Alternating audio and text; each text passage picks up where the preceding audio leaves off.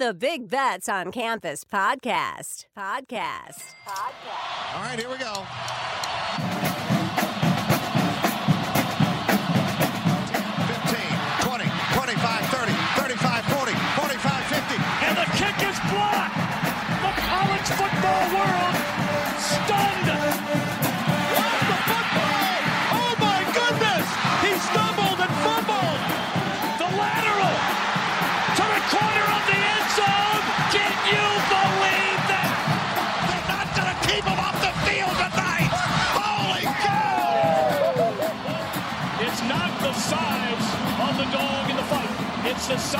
The fight in the dog.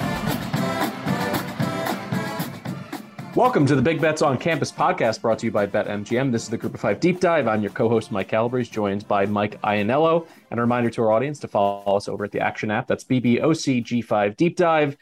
Also, we'd love some comments, some calls into the 1 800 Bad Beat hotline. Anything that uh, can rile you up. We'd love to love to hear all about it on saturday. You know we end up playing those episodes with stuckey and colin. They go through listen to everything that you have to share with us. It's one of my favorite parts of the entire big bets on campus family. So make sure to call in there and give us a little love or hate. Just want to be relevant. So hopefully we can get uh, back on your radar after a middling week last week. As Ianniello told me off air not for him. He was picking a lot of winners. Some of my teams uh, didn't have as good of a run as I would have liked. But in terms of a good run, let's start with our G5 heroes. It's the best way to start the podcast. I can be your hero, baby. You can take my breath away. I'm going to go with UTEP. That's Miner Nation, putting 915 area code on the map. Gavin Baechle, three for three on field goals, including the game winner chip shot against FAU. Also, an incredible ending to that game. It's kind of a reminder to our audience that the beauty of betting G5 football is you see some of the wackiest stuff you've ever seen. 21 20, FAU scores the would be game tying touchdown. They need the extra point. It's blocked by Praise Amalaway. He then loses his helmet, wisely decides not to pick up the football, goes in the opposite direction. His teammate picks up the football, runs it all the way back for a defensive two points, which probably should have sealed the game. But he got unsportsmanlike conduct because he lost his helmet. I wasn't exactly sure the rules behind that, but just a wacky finish in El Paso. Love the fact that UTEP got their fourth win of the season. They now kind of have an inside track to getting to bowl eligibility. What were your thoughts on UTEP, a team that you double dipped on last week, Ianniello? Yeah, it got us the two for one special. And most importantly, we finally hit a money line underdog. Didn't cash the parlay, but we hadn't even won a single leg until UTEP finally comes through, cashes for us.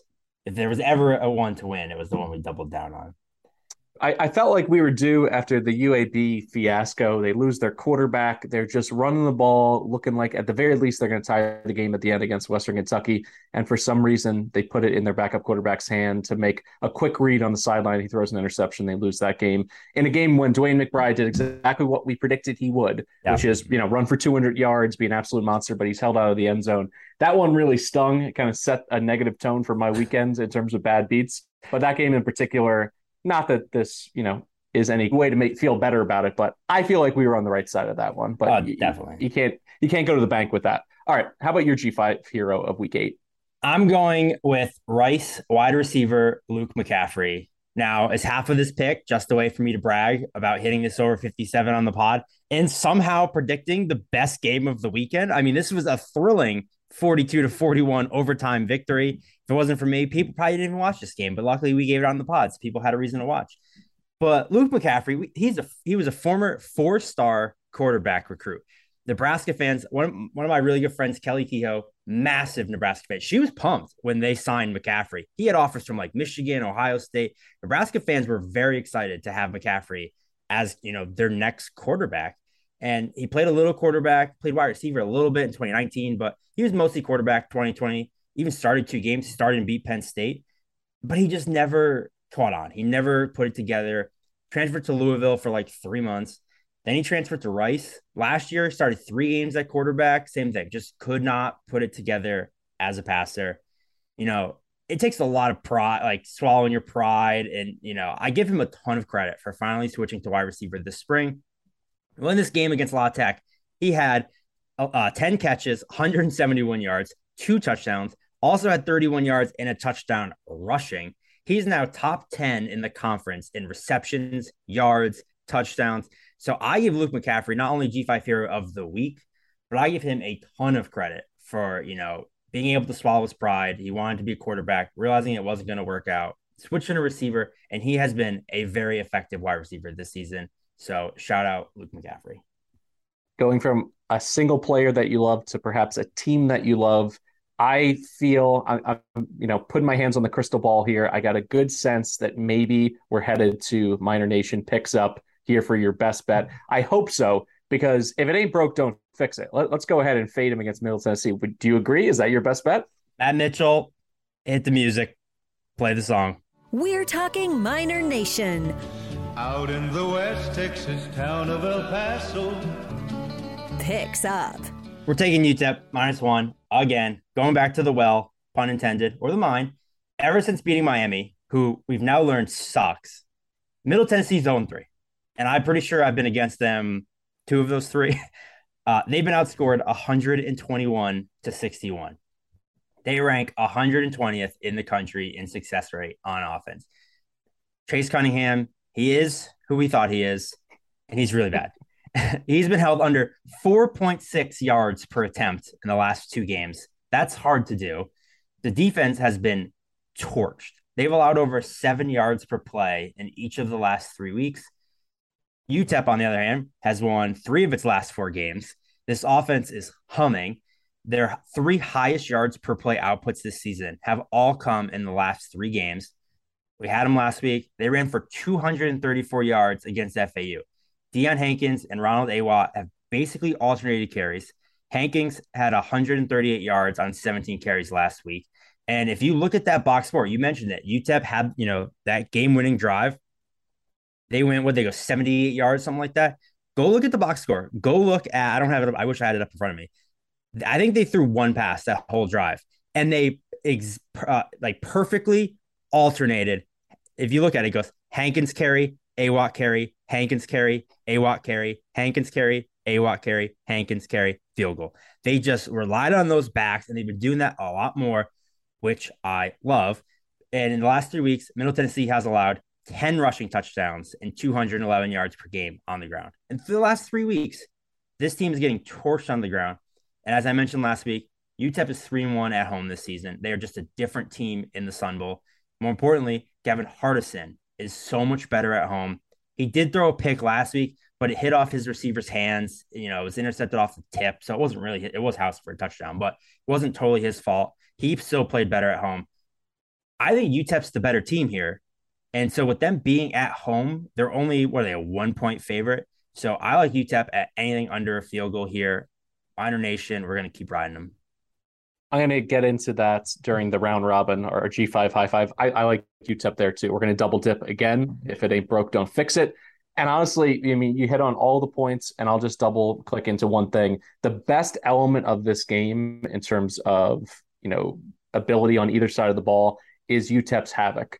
They've generated a lot of havoc in the last three weeks 18 tackles for loss, six turnovers. They're blocking kicks. They're getting it done and they're turning teams over. So I, I really like them in the spot. Again, I, I was surprised to see this under the key number of a field goal. I, I would advise anybody to jump in before this number bubbles up a little bit because honestly, this is just a team marching towards bowl eligibility where Middle Tennessee is kind of getting close to that that quit level of you know their season kind of going off the rails. So I, will I'll touch on that a little bit more in our G5 high five section. For my best bet, I like a home favorite here of less than a field goal as well. Louisiana traveling to Southern Miss, Southern Miss laying one. And this is all about the Southern Miss defense. They're 14th in success rate, 32nd in havoc. When it comes to stopping the run, they're 13th in success rate, and opponents are running just 3.4 yards per carry against them, which is 22nd nationally. And then when you look at what they do to put the ball in harm's way, they're 10th in sack rate, so they're getting after quarterbacks, and they're 15th in interception rate against the Louisiana team that I think this is a bit of fool's gold. Yes, Wooldridge went for five touchdowns last week against Arkansas State. You know how I think about Arkansas State's defense. They're just one of the worst 11 starters in all of college football. So I don't care. The fact that Chandler Fields actually comes back this week, he's not going to start, but he's going to be available. Does that kind of murky the waters a little bit for them in terms of who they start or who they play? Chris Smith Jr. is back, but he really has not been the dynamic running back, you know, of the of years past where they had Trey Ragas and Elijah Mitchell. He's been fine, but he's going to be running into a really good Southern Miss run defense. And essentially, it comes down to this kind of similar to your UTEP play from last week. Can Zach Wilcke protect the football? Because if he does, I think they absolutely win a low scoring game here. But he's got seven picks in his last three games, and Louisiana can turn teams over through the air. So is it the Wilcke that played well enough to upset Tulane, which is really one of the best wins of the entire season out of the Sun Belt? Or is he someone that's going to turn it over two or three times and have this game kind of be a coin flip? I think because of their versatility on offense, they may go a little wildcat. They may lean more heavily on Frank Gore Jr. I think they're going to put him in a position to win and win a low scoring game. So I'm going to go with the home favorite here. What's your thoughts on this Louisiana team that's obviously taken a huge step back from where they've been the last four years in the Sun Belt West? Yeah, uh, this was actually the number one pick on my cutting room floor uh, card. Uh, I, I like Southern Miss here a lot too. I don't think Louisiana's good. I think last week was just a you know they caught a bad a bad Arkansas State team on a good spot. Um, you mentioned it; they've been they've been torched against the run. They gave up you know 230 yards and three tuds to to UL Mon- Monroe on the ground. Marshall torched them on the ground. So I definitely think uh, Southern Miss. Southern Miss just kind of like mucks up games too. They just make games gross, and I think they're they're going to just rely on the run, play defense, and I think uh, Louisiana just has a lot of mistakes in them that they haven't really had in the past. Um, so I I I'm on Southern Miss as well. I like the the train whistle in the background. I believe that's the Southern Miss bandwagon leaving the station. So glad we could get in on that. Uh, now it's time for our G5 high five, our round robin. The G5 High Five. Should we high five? High five! I mentioned uh, I'm on UTEP minus one and a half, so that's my first play. I'll go to my second play. Colorado State, Boise State under 43. Talk about a, a gross under. Here's the thing: since Andy Avalos took over in the City of Trees, that's Boise's nickname, by the way. The under is cashed in 14 of his 19 games. That's 74% of the games he's coached at Boise has gone under the closing number. And Colorado State this year, they're an under better's dream. Uh, the under is paid out in all three of their Mountain West games. Boise's holding conference opponent, opponents to just 15 points per game. And as we know, we, we discussed this team last week in the game against Air Force and really throughout the season. Boise can't throw the ball worth a lick, and Colorado State limits big plays through the air. They're ninth in explosiveness allowed through the air this season. So, what does that mean? It means that Boise's going to lean on the run, running into a pretty soft Colorado State run defense. But all I need here is just long drives. I, I just need them to eat up clock. And honestly, the, the, key just comes back to this Boise defense. Can they hold them under 14 points? I think they absolutely can because the metrics love the Boise defense. You know, the only thing that they give up a little bit is explosive plays through the air. They've given up one deep bomb of 40 yards or more in almost every game this year, which ranks them 68th nationally. But if they can tighten that up just a little bit, I just do not see the Rams stringing together eight, 10, nine play scoring drives against this Boise team. It's going to be cold. It's going to be, you know, clear weather conditions. I don't think you have any concerns about fumbles or, you know, rain or anything like that. So I'm going to go under 43 here. I think this is a game that's like 24 6, 24 7 Boise. Really boring. And really, this is a Boise team that knows exactly how they want to win games. They did it last week, 33 points scored in total against Air Force. I think it's more of the same here. So I'm going to go ahead and ride this Andy Avalos under train. What are your thoughts? Well, I'm going to go right into my pick. I was going to take a different game first, but I'm going to switch and go out of order because you were just teeing me right up. Let's take another gross under. Give me Nevada, San Jose State under 44 and a half. the reasoning for this is pretty simple. Uh, Nevada's offense is horrific, and San Jose State, State's defense is awesome. I could just end right there, but Nevada at, Nevada is averaging 4.2 yards per play. That's 128th in the country. They're bottom 15 in the league in passing, rushing. Obviously, Carson Strong moved on. Romeo Doubs is gone. Jay Norvell went to Colorado State, who you just mentioned, took the rest of the offense with him. They now suck too. Uh, Nate Cox took over as quarterback. He has somehow managed to throw just two touchdown passes all season. That's like hard to do in college football. Uh, he got pulled last week for Shane Illingworth, the Oklahoma State transfer, but he's been just as bad. I was looking on Twitter, like Nevada fans were pissed that Cox got benched, and he's horrible. So what does that say about Illingworth? Nevada hasn't scored more than 20 points for in five straight weeks. They managed just 14 against Colorado State, 16 against Hawaii. Both those teams are horrible. They only managed 300 yards total yards of offense twice this year. That's it. Well, the San Jose, State defense has been awesome. They're 20th in success rate. They're 35th at preventing explosiveness, 12th at finishing drives. And they've been especially good against the run, which is the only way Nevada has scored all season. Nevada has allowed just, or San Jose State has allowed just one rushing score in the last four weeks. On the other side of the ball, we know if you've listened all season, I still don't trust Chevan Cordeiro. I don't think he's good. And I don't trust the San Jose State offense. They have the sixth highest passer rate in the country. They throw the ball constantly. Cordeiro is averaging 34 and a half pass attempts per game, yet he's only thrown seven touchdown passes. He's completing 56% of his passes. He continues to be wildly inaccurate, which was his issue at Hawaii. He just cannot complete a pass more than seven yards down the field. And this team's just 89th in success rate passing the ball. They're 75th overall. Well, the one nice thing you can say about Nevada is very surprisingly, I was like, I had to look this up three different times because I'm still not convinced it's true. So if someone else looks it up and I'm wrong, that's not on me. I've looked it up three different times. Nevada's defense is 25th in the country in defending the pass. I good for them. And that's all San Jose State does is pass the ball. And I don't like Cordeiro. So if that's the one strength of them, I think there's a chance Nevada doesn't score here. And if they do, it'll likely be 10 at the most. So we just need to hope that San Jose State doesn't score 35 points and this under should cash. I had to get out my little Geiger counter, my little Ghostbusters, uh, whatever the the spirit, the the the Ghost Finder kind of thing with the the spiking on it because this is a quit factor game. One to ten, where is Nevada on their quit factor? I would argue probably eight and a half, nine. They'd have to win out just to get to six and six and they're running into the worst team possible, really, in terms of a matchup, maybe in the entire Mountain West in this particular game. So I think another slow start for them. I think it's very easy to see them pack it up offensively. They're, you know, shuffling between two quarterbacks. It just doesn't seem like they're good for double digits in this game. So I really like that. Speaking of quit factor, what do we think about Georgia State? It's time for them to pack it in this season because Old Dominion's catching four on the road. And really this is just like an eye of the beholder situation. The good Monarchs beat Virginia Tech and Coastal Carolina. They crushed Coastal Carolina. The bad Monarchs lost at home to Georgia Southern and needed a huge second half comeback to beat Arkansas State. So, which team are we getting here? I'll, I'll put that on the shelf for a second.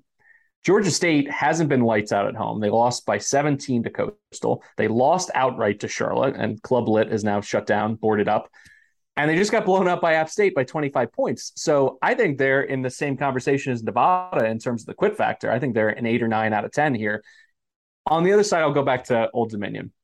I already liked their offense. You talked me into the Wolfpack, you know, throughout this season, and what they've been able to do with Ali Jennings on the perimeter has been great. But it's really about Blake Watson since he's really taken off in the last three games 447 rushing yards across his last three with five total touchdowns he gives them the perfect balance to have the best unit on the field which is their offense in this game. And also the opposite of a quit factor this is a must win for old dominion because their drive for bowl eligibility to get to six wins they got to have this one because they got marshall james madison app state and south alabama on deck. They can't really be asking for more than two wins in that group. So they got to win this game um, you know, I'm probably going to sprinkle in the money line as well. The fact that they're catching four over that key, you know, number of a field goal, I think that's a gift. I'm going to go ODU here. I know that they couldn't get it done in their last game, but I think that changes against the Georgia State team that's just been too Jekyll and Hyde throughout the whole season and have just not been all that intimidating at home. So, what are your thoughts on the Panthers? I know it was a team that we were more bullish on in in August, but honestly, it hasn't materialized. I, I strongly thought about it, but I I'm very aware and honest about my biases. And I was like, I'm starting to get worried. I'm like, am I just, do I just like Old Dominion every week because I just love them and they've come through for me or they actually good? And same thing on the other side, Georgia State has been so disappointing. Again, I, I, they were probably my favorite win total coming into the year. They're over and it's just been a, just a terrible, terrible season for them. So I like it. I would, like I said, I thought about it. I just ended up backing off, but you know, I never turned down an opportunity to ride with the Wolfpack. Wolf in the shotgun, and he's got him. Asking you shall receive, my friend, from Hayden Wolff.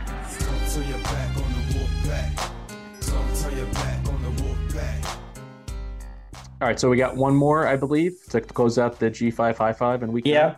And I have a feeling this is this is teeing you up because you started even before we started recording, Calabrese started venting about something more specifically someone. And he doesn't know we don't talk about our picks beforehand, but I said, no, no, no, you save it. I'll give you an opportunity to talk this up. My last bet, I'm going with probably the best, no, definitely the best game in the G5 this week. I'm taking UCF plus one. I kind of hinted I was going to do this last week. I'm putting my money where my mouth is. I think the Knights are the best team in this conference. I still think they beat Cincinnati, even after that tough, tough loss against East Carolina. It was just a bad showing the week before. I think it was clearly a look ahead spot. Also, that was just vintage Gus Malzahn. That's what the Gus Bus does. He loses to crap teams and then he beats Alabama. Well, this is the G5 Alabama. Cincinnati, they're just not the team that they were last year. They're just not a group of five team. You you can't have nine players drafted to the NFL and not miss a beat. It's just not possible in the group of five. Now, before I say anything bad about Cincinnati, I do want to say Ivan Pace Jr. is awesome. he transferred from Miami, Ohio. He was he led the MAC in tackles last year. This dude is a monster. He's averaging more than 10 tackles per game. He has 15 and a half tackles for loss this season, eight sacks, both lead the country. He's pro- he might be a first round pick when all is said and done. This dude is so good. So I do want to say shout out to him. That being said, they ju- they have not replaced Sauce Gardner and Coby Bryant. They're just 80th in coverage this year. They're just barely above Nebraska in coverage ranking. The Bearcats give up. They give up a ton of explosive plays in the passing game. Sure, they've won six straight games after losing to Arkansas in the opener, but they beat Tulsa by 10. They beat South Florida by four. They beat SMU's backup quarterback by two. Like, are, are we really that impressed with them? They've really struggled to run the ball. Corey Kiner's been hurt. Ben Bryant's throwing over 30 times per game. I doubt that's what Luke Fickell wants. UCF is 11th in the country against the run, so they should continue to shut down this, this Cincinnati running game. And they're going to have to just make them one dimensional. And while I do think Cincinnati will be able to move the ball passing, because that has been the weakness against UCF, the Knights have the best red zone defense in the country. So even if Cincy can kind of dink and dunk down the field, when UCF tightens up in that red zone, it's you just can't score. And this Knights offense is 18th in the country in success rate. They're 15th in rushing, 25th in passing. They've done everything well. John Rhys Plumlee is averaging 328 yards passing over the last three games. He's really gotten that side of his game going. He's still their leading rusher, but Isaiah Bowser, RJ Harvey, Johnny Richardson, they've all been great. They're super balanced. They have three really good receivers, Javon Baker, Ryan O'Keefe, and Kobe Hudson. They just they have more weapons at this point, I think, than Cincinnati does. And this is one of those, you know, was it what's the saying, the immovable force against the unstoppable, whatever. Cincinnati has won 17 straight conference games. But if you take out that weird COVID season, 2020, UCF has won 18 conference games at home in a row, not including 2020. So something's got to give here. Cincinnati is just one and two at the bounce house. And they won, their win was by three points in that 2020 season with just 10,600 people in attendance. That's 24% of capacity. In the two normal seasons, UCF outscored them at home by a combined score of 62 to 16. This is the bounce house, baby. It is going to be jumping, and UCF's going to get the win. I Go love on your deep- rant. I love the deep dive of the stadium capacity. I thought you were gonna hit me with like there was no nacho cheese at the concession stand. I mean, that's what fuels the bounce house. Yes, everyone knows this. Uh yeah. I I, I hate Luke Fickell. I, I I just hate the The guy's worst. guts. Um, you know, they finally break through the glass ceiling. A G5 team makes the playoff last year. He has an all-timer G5 defense that actually keeps him in the game, and he calls the most conservative sad sack game plan I've ever seen. Like, take your shots. Like on the opposite end of the spectrum, it's the you know um, Coach Pete situation with Boise in 2006 against Oklahoma, where it's like we're here, we might as well you know pull out every trick that we have to try to win the football game. Cincinnati's like, oh, it's fine if we just lose by two touchdowns. That's cool. Then you have this game against SMU, where no matter how it plays out, he always finds a way to screw me over he all of a sudden decides to be aggressive late in the game, goes for it on a fourth and one at his own 40, gives a huge, you know, shot in the arm to SMU, who turns around and just runs it down their throat and scores the last two touchdowns of the game to have a backdoor cover. The only thing that, you know, saved me because I, I was absolutely fuming in that game was Lavine, the running back for SMU, looks like a dead ringer for Tim Riggins out of, Friday Night Lights. He's got like the little restrictor, you know, bull ring thing, just absolutely powering through linebackers to get in the end zone. So that did make me smile a little bit. But Luke Fickell is very close to getting sent to podcast prison for me because no matter how I seem to play the Cincinnati team, they just mess around and you know fail to cover numbers in AAC play. And I agree with just about everything you said on the UCF side, where if they come to play and John Rhys Plumlee gets a hot start in this game, I could see them putting up big numbers and potentially boat racing Cincinnati. But this is Gus Malzahn, so I think it's going to be a binary situation. Either that, or they're going to come out flat and just not have the game plan to be able to pick apart this Cincinnati defense. I, if I had to choose, I'm on your side with UCF. I think the bounce house is going to be a zoo. That's why I, I almost feel better that they came out flat last week. Don't you? Yeah, like it's oh, almost yeah, like the vintage Gus letdown spot where he just like messed around with crap teams. Or not that crap team because as we'll talk about, but like they, that, them coming out flat last week almost gives me more confidence if that makes any sense. All right, let's jump in to our week nine underdog money line parlay. And We're hot. Don't let us get hot. Yeah, don't let us get hot. Last week I, I tried on, you know, your shoes, walked a mile in your shoes, went with a small underdog and UAB broke my heart. So I'm gonna go back to doing me. You know, if I'm gonna go out, if I'm gonna go winless on this entire season on money line underdogs, I'm gonna do it my way, Frank Sinatra style.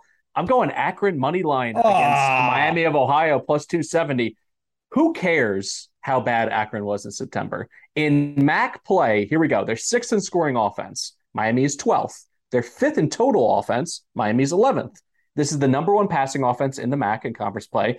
DJ Irons is absolutely the right man to be running this offense. Six total touchdowns, just three turnovers in MAC play.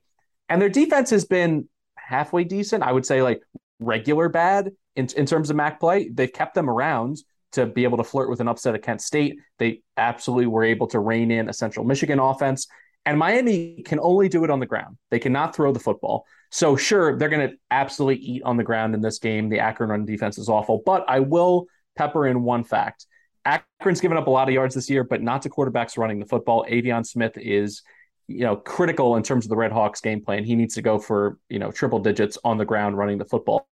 I think he'll probably have a big day, but this Akron offense gives me a shot, and I'm going to go with them here. Mac play, I think officially with last week's Toledo meltdown, giving up 24 points in the fourth quarter to Buffalo. I think we are truly getting ready for crazy MACtion.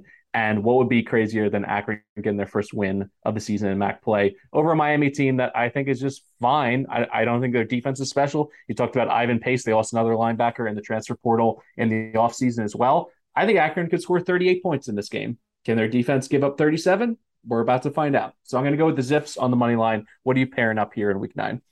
Well, first, I just want to say I think you're just so you know in love with this Akron offense after watching them torch. They outscored Kent State last or outgained Kent State last week despite the loss.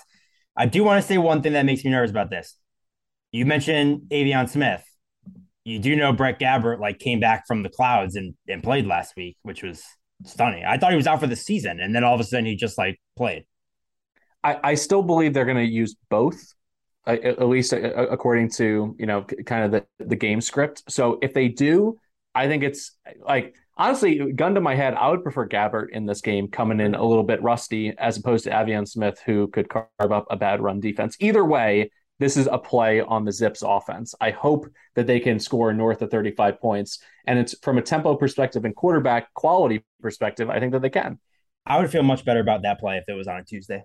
As much as that doesn't make any sense, it makes perfect sense if you watch MAC football. I'm taking East Carolina plus 135 at BYU on Friday night. Look, we know this is a Holton Ahlers podcast. This has been a Holton Ahlers podcast for the seven years that he's been at ECU. He leads the American with 304 yards per game and with 18 touchdown passes. He has just five interceptions and he has the lowest turnover worthy play rate of his career. And anyone who's watched Holton Ahlers knows that has been the issue for the last four years. That's got to be the best part I've ever seen. So it would seem.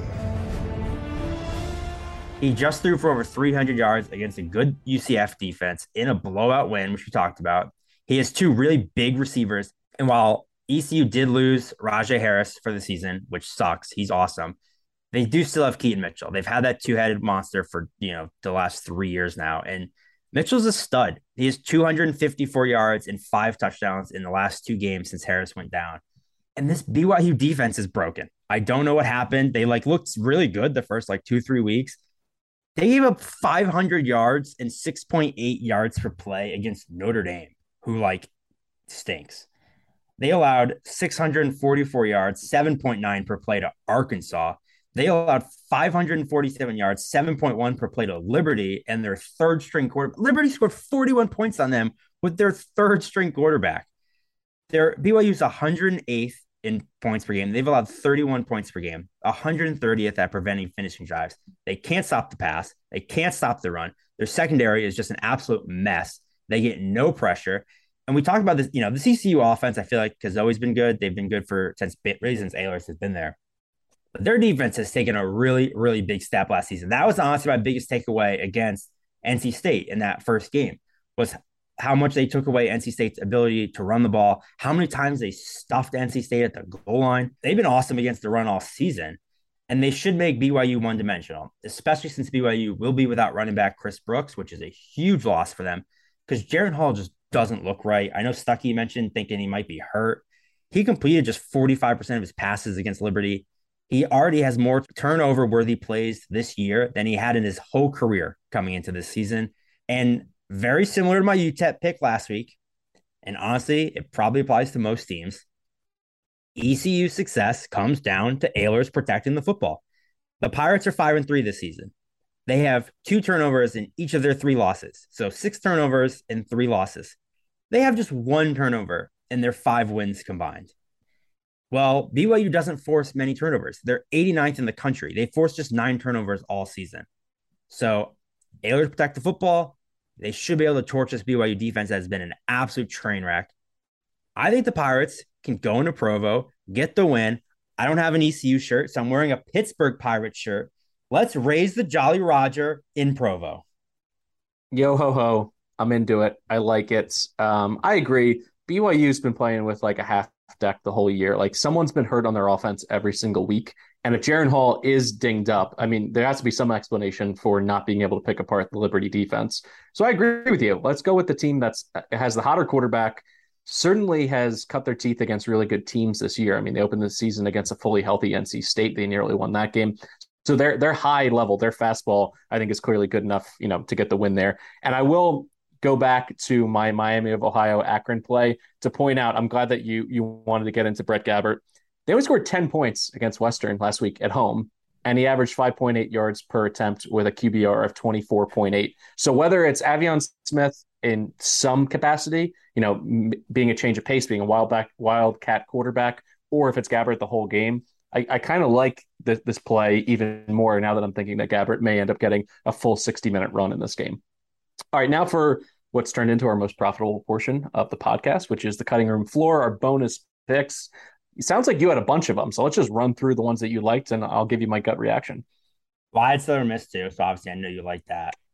Uh, I like UAB again, minus five against FAU. Uh, what, do we know the quarterback situation? don't. He's in protocol. I obviously like it a lot more if he plays. I yeah. took it just hoping he plays.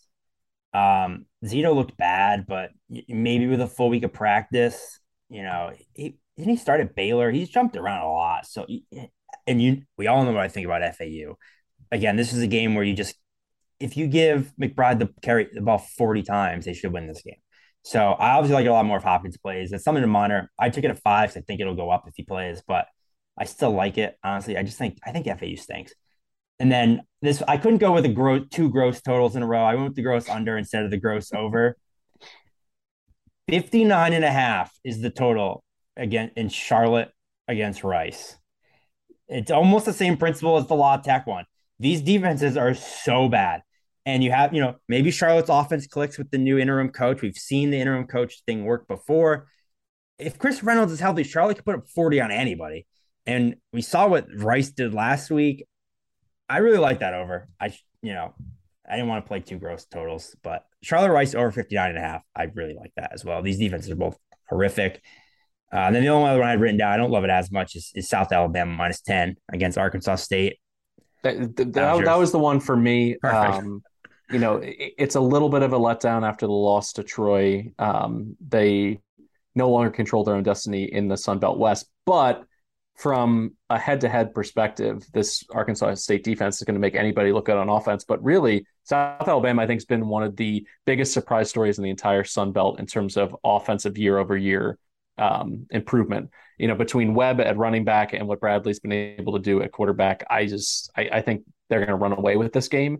Ten, I, I think, is pretty, you know, accurately priced. But if it were to dip below that key number of 10, I think that becomes a hammer spot for me on the Jags.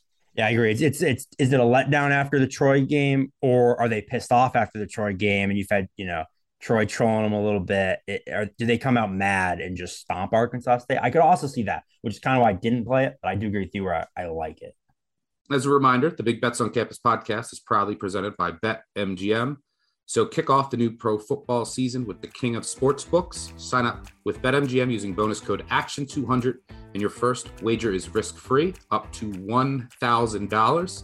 Visit betmgm.com for terms and conditions. Arizona, Colorado, Illinois, Indiana, Iowa, Kansas, Louisiana, Michigan, Mississippi, Nevada, New Jersey, New York, Pennsylvania, Puerto Rico, Tennessee, Virginia, Washington, D.C., West Virginia, Wyoming, or Ontario only. Must be 21 years or older to wager, 19 or older in Ontario. New customer offer. All promotions are subject to qualification and eligibility requirements. Rewards issued as non withdrawable free bets or site credit. Free bets expire seven days from issuance. Excludes Michigan disassociated persons. Please gamble responsibly. Gambling problem? Call 1 800 NEXT STEP in Arizona, 1 800 522 4700 in Colorado. DC, Kansas, Louisiana, Nevada, Wyoming, or Virginia. 1 800 270 7117 for confidential help in Michigan. 1 800 Gambler in Indiana, Maryland, New Jersey, or West Virginia. 1 800 Bets Off in Iowa. 1 800 981 0023 in Puerto Rico. Call 8778 HOPE NY or text HOPE NY in New York. Call or text the Tennessee Red Line at 800 889 9789 or 1 888 777 9696 in Mississippi. In Ontario, if you have questions or concerns about your gambling or someone close to you, please contact ConnexOntario at 1 866 531 2600 to speak to an advisor free of charge. Sports betting is void in Georgia, Hawaii, Ohio, and Utah, and other states where prohibited. Promotional offers not available in Nevada and New York. We wanted to give you guys an update. If you listen back, when did we do this? June, July? We did a New Year's Six draft where we each drafted some G5 teams. I believe we now have three, two, two sitting in, in the top 25. So we wanted to give you guys a quick update on where we stand. And we decided the loser has to send the other a swag pack of that team's bowl appearance. Calabrese had the first pick. He took Houston. That is not looking good. he also has Boise State. Eh, maybe. UTSA, SMU, Coastal Carolina. Uh, I guess Coastal still only has one loss. My picks were Cincinnati and UCF. Big game for my New Year's Six aspirations here. Fresno State, still alive in the Mountain West. Marshall and Air Force. So that is where we sit right now. I would definitely say I have the edge as we stand. I'm just going to go ahead and curl up my fist like an angry wave because I have to ride them. I, I really I just have to play spoiler in this spot because it would take an absolute car wreck in the AC for Coastal to win out and then to leapfrog all those teams. So I'll go with Tulane. I love and, what's going on in New Orleans. I mean, it, it's a team I've always had a sentimental, positive feeling for. So I'm going to go with them. I will say, for those don't remember how what we made our tiebreaker, if a team goes that none of us picked I got to be honest, Matt Mitchell is going to look pretty good in that Tulane green wave gear. That was the deal. Was if we don't, if none of our picks hit, we have to split a, a sending a pack to Matt Mitchell, our producer. So Matt Mitchell, I hope you look good in green because that. I, I, do believe not to dox him on this one, but I, I think his, his, oldest loves Tulane. So the fact that there could be more swag in the house with Angry Wave would just make for a very happy holiday season in the Mitchell yeah, household. Gives him an excuse to go down to New Orleans for a weekend. He'll have all his he'll have his whole outfit packed. To be clear, my son Moneyline Monty sleeps with a little Tulane Green Wave helmet next to his little bed because he loves the little uh, angry wave fists. And I sent him to school this very morning because it's chilly here in the buckle of America's Dairy Belt, Milwaukee, Wisconsin, in his little Tulane hoodie. So yeah, that'll be welcome news. Go Green Wave. Perfect. All right. All right, for Mike Ianniello, I'm Mike Calabrese. This has been the Big Bets on Campus podcast, our Group of Five deep dive. Thank you so much for listening. Hopefully, you get off to a hot start this week. Thanks a lot.